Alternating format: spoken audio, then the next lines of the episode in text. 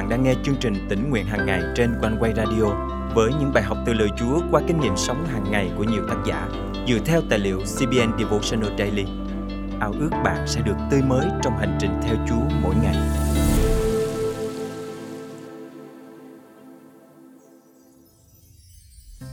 Hầu hết mọi người đều nghĩ rằng gieo gì gặt nấy.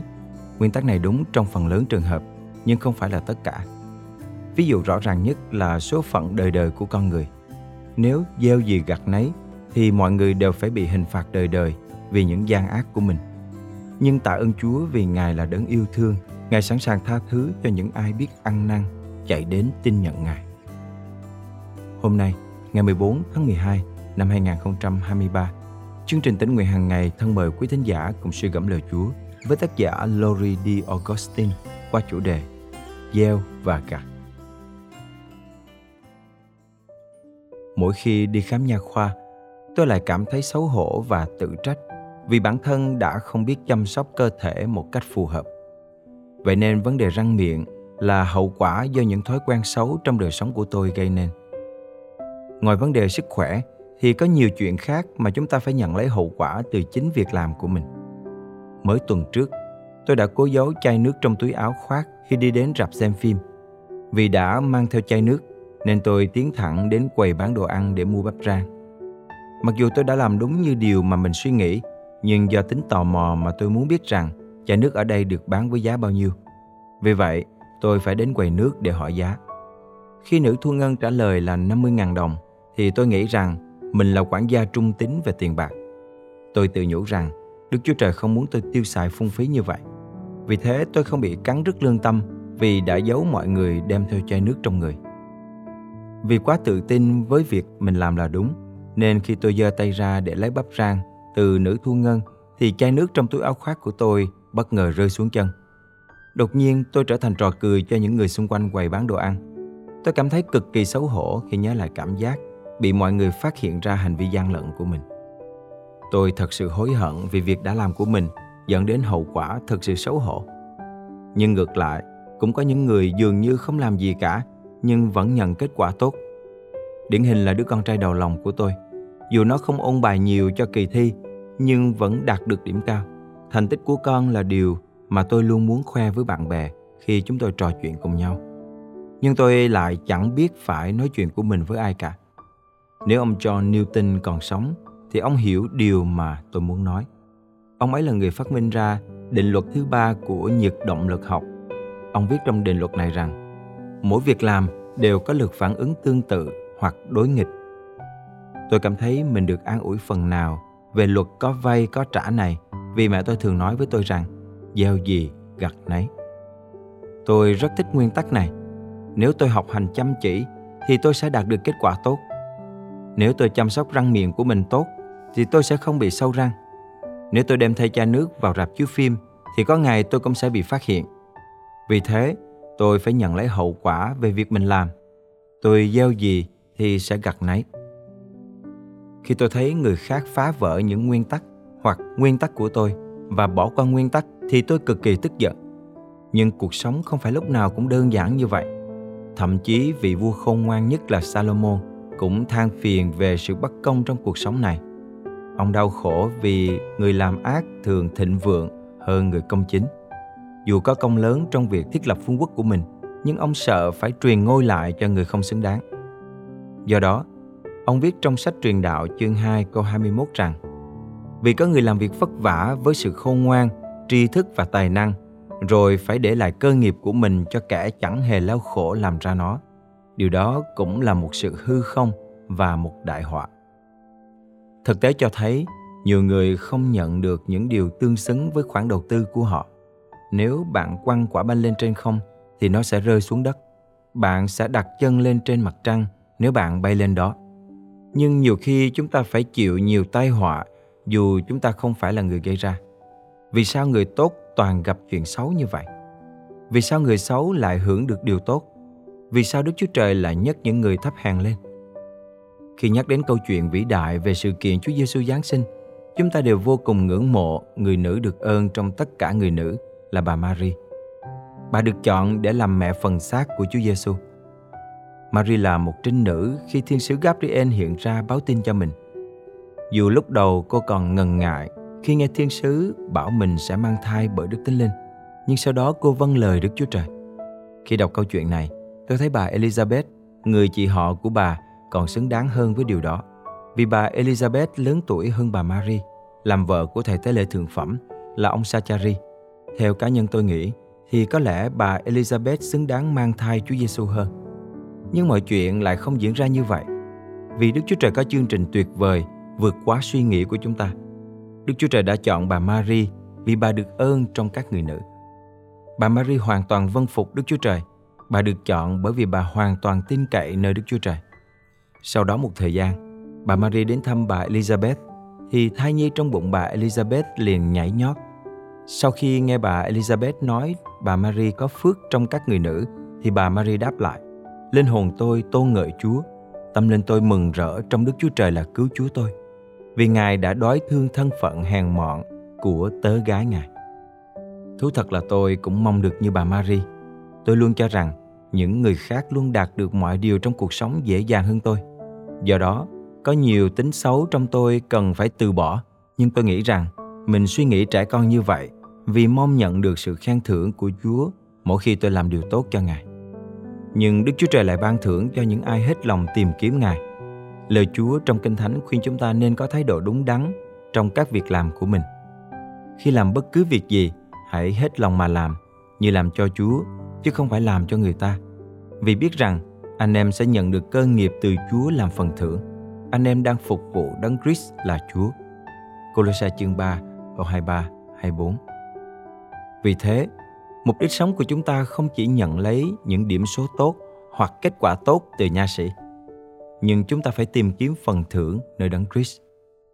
Do đó chúng ta cần phải nhìn xem Chúa Giêsu là cội rễ cuối cùng của đức tin, y như lời Chúa được chép trong sách Hebrew chương 12 câu 2 rằng: Hãy nhìn xem Đức Chúa Giêsu, đấng khởi nguyên và hoàn tất của đức tin, là đấng vì niềm vui đặt trước mặt mình, vui chịu thập tự giá, khinh điều sỉ nhục và hiện đang ngồi bên phải Ngài Đức Chúa Trời.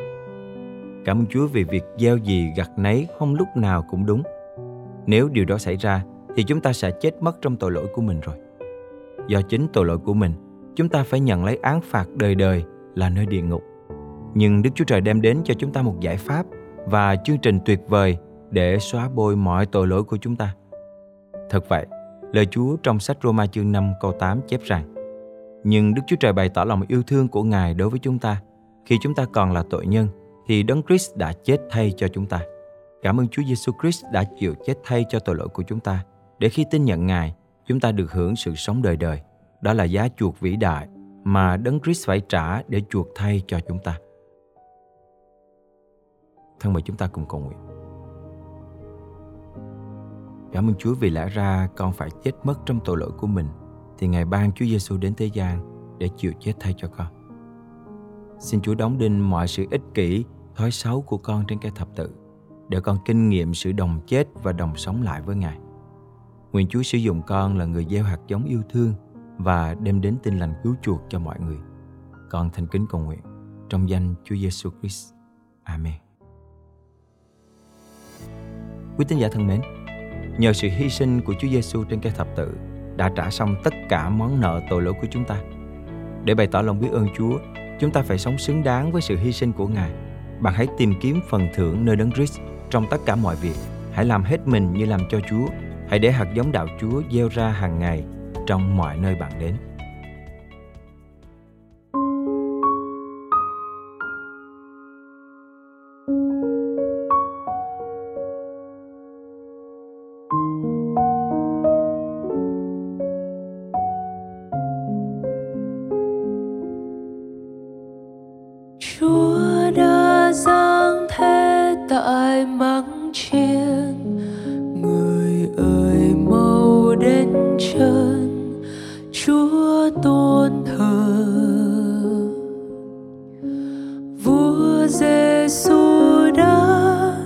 hạ sinh không giường không chốn huy hoàng. Đêm trời lạnh sương tuyết rơi.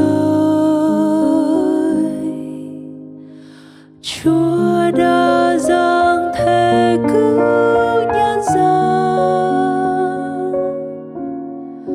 giêsu tại nơi mắng hè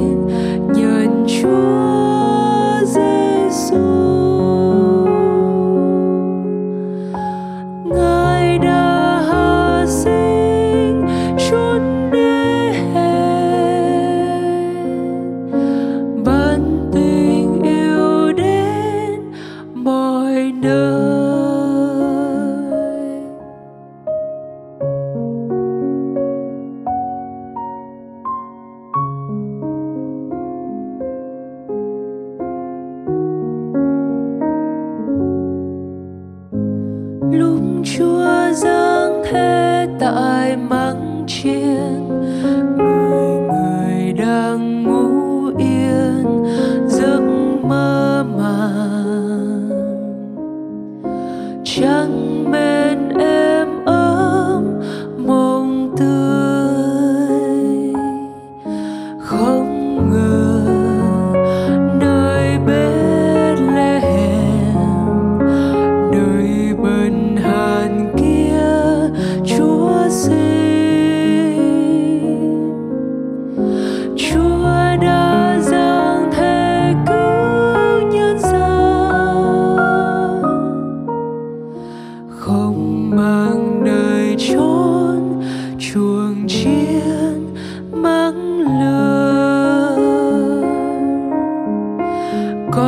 tình nào sao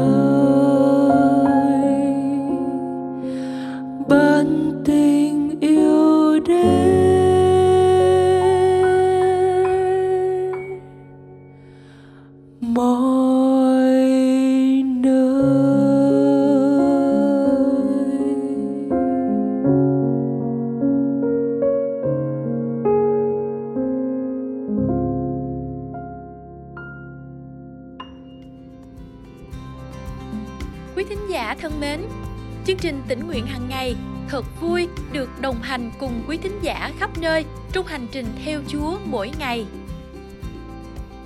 Cảm ơn Quanh Quay rất nhiều vì đã giúp tôi biết cách cầu nguyện với Chúa. Lời Chúa mỗi ngày qua chương trình tỉnh nguyện hàng ngày đã thấm đượm tâm hồn tôi. Lời Chúa trong chương trình hôm nay cảm động quý thính giả điều gì không? Hãy cậy ơn Chúa và bước đi trong năng quyền của Ngài để thực hành điều Chúa nhắc nhở nhé. Và hãy chia sẻ cùng chương trình những kinh nghiệm tươi mới của quý vị. Thân chào và hẹn gặp lại.